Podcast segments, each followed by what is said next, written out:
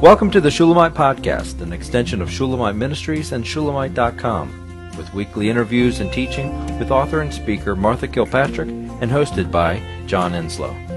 This weekly podcast is a way to stay connected to the ministry. So come experience anointed messages, not giving just another method, but a living impartation. I think what I'm doing right now is what you said it earlier was believing what God says and identifying what I say about me that isn't true, that's a lie. I, I was thinking, do I even need to identify the source? I don't know that I even need to know the source. I just need to know it's not true. And then replace it with what God says about it. And I thought it was funny because earlier you were talking about the pillar that that scripture in Revelation 3 that we would be a pillar and from Psalm 44, one of my verses, um, our daughters will be like pillars carved to beautify a palace. Of course, kings dwell in palaces. And in my brain, I thought it was just a pretty piece of something or another. You just sit there and pretty. But you you talked about the purpose of a pillar and then I thought, oh no. Pillars carry a huge burden, a, a weight. They're a foundation of the next level.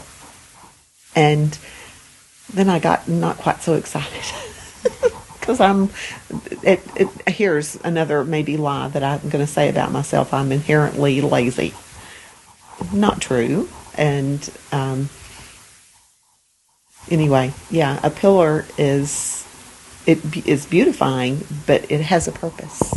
It's not just there to be pretty. It has a purpose. When Martha's been encouraging us through the word to that we're going to be protected mm. in this end time, I've already experienced it because of my age and my position of being a widow. And I had been a widow a real long time, but I'm so overwhelmed at God's protection and His blessing and those that He sends to serve me and take care of me and encourage me about my life. And and it started with Martha and John coming to my home and telling me that I had endured. And I never, I would have never used that word. And, um, and when she read the scripture today about uh, those that see him coming in the clouds, they'll be wailing. I did that in church one day.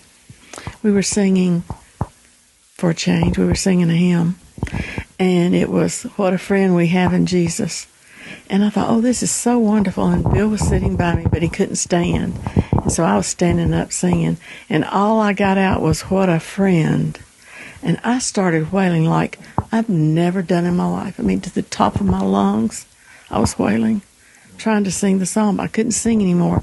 And then the women that were in front of me and beside me, some of them were family, but the women in front of me were just holding on to me like, okay, I was thinking we're going to go get somebody and say, okay, let's just go ahead and take her out.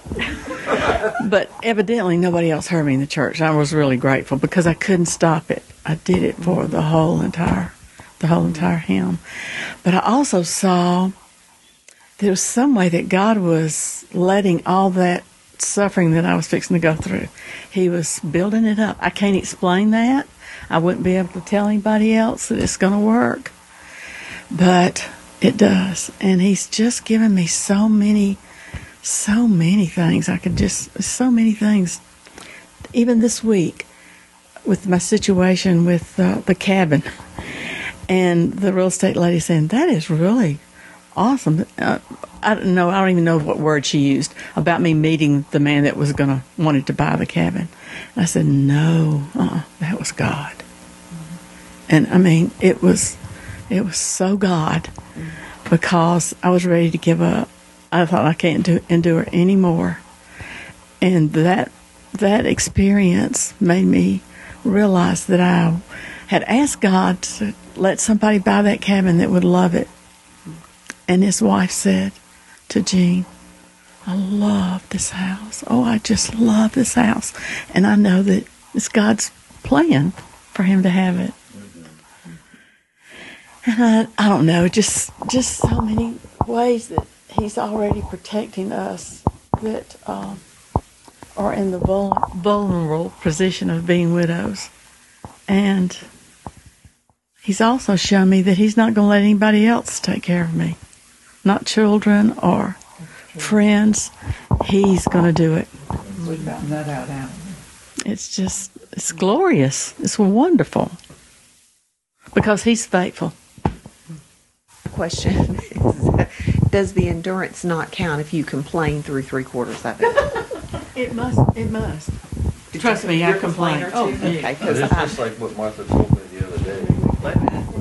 It's just like what Martha told me the other day when we were talking. She said that God loves when somebody wants to fight with them because He'll win that fight. It's when it's when we ignore the confrontation because He's always trying to confront us with something. But it's until we acknowledge Him for Him and say, "Well, you know what? This might be you, but I don't like it. I don't, I don't want to do it. Whatever." and and, and that's how uh, I mean I've I've been on a hamster wheel, and it's been fast. For, and no, seriously, and my, and my mom told me all the time. She said, "Kyle, I've had friends for forty or fifty years that haven't gotten what Christ has given you, the understanding that He's allowed you to just." I mean, I, I don't even understand it. Sometimes it, it'll be months later, and then we'll be having a conversation about something, and it'll just hit me the answer. But it, it's that confrontation. He wants to fight with us because at the end of the day, he knows he'll win that one. So, He wants us to be honest. Yeah, you have to be honest of heart, and that's and to be honest with you, it, just setting up this whole what we've been talking about the the commitments, the sacrifices that you guys have made throughout the years, the praying and asking that you need some help here. Well, that's what brought me here. Your dedication and your trusting and your belief in Him. It's not you asking for help, it's Christ in you asking for the help. And that's where we have to separate the two. I, because I didn't, I didn't want to come here. I'm be honest with you. I'm, I'm a beach boy coconuts and, and sand and beach. That's all I, I could live the rest of my life off diving in the water and getting fish. I never, m- million years, you wouldn't catch me living in a mountain ever.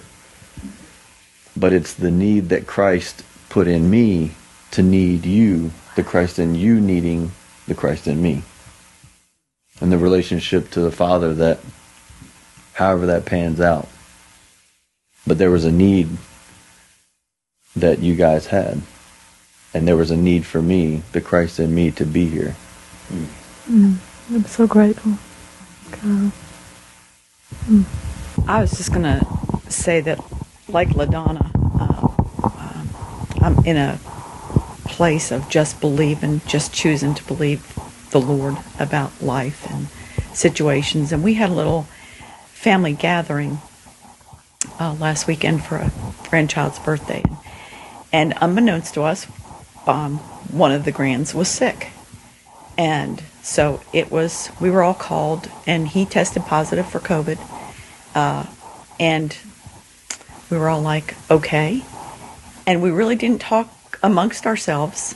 We had just had all, I feel like we've had just protection for our families, for ourselves during this time. And it's believing what the Lord said. And um, my daughter, that has four children, was a little concerned, but she said, her husband sat the family down and, and said, This is where we're going to live, and prayed, you know, Psalm 91 and read it to the children and said, This is where we're going to live.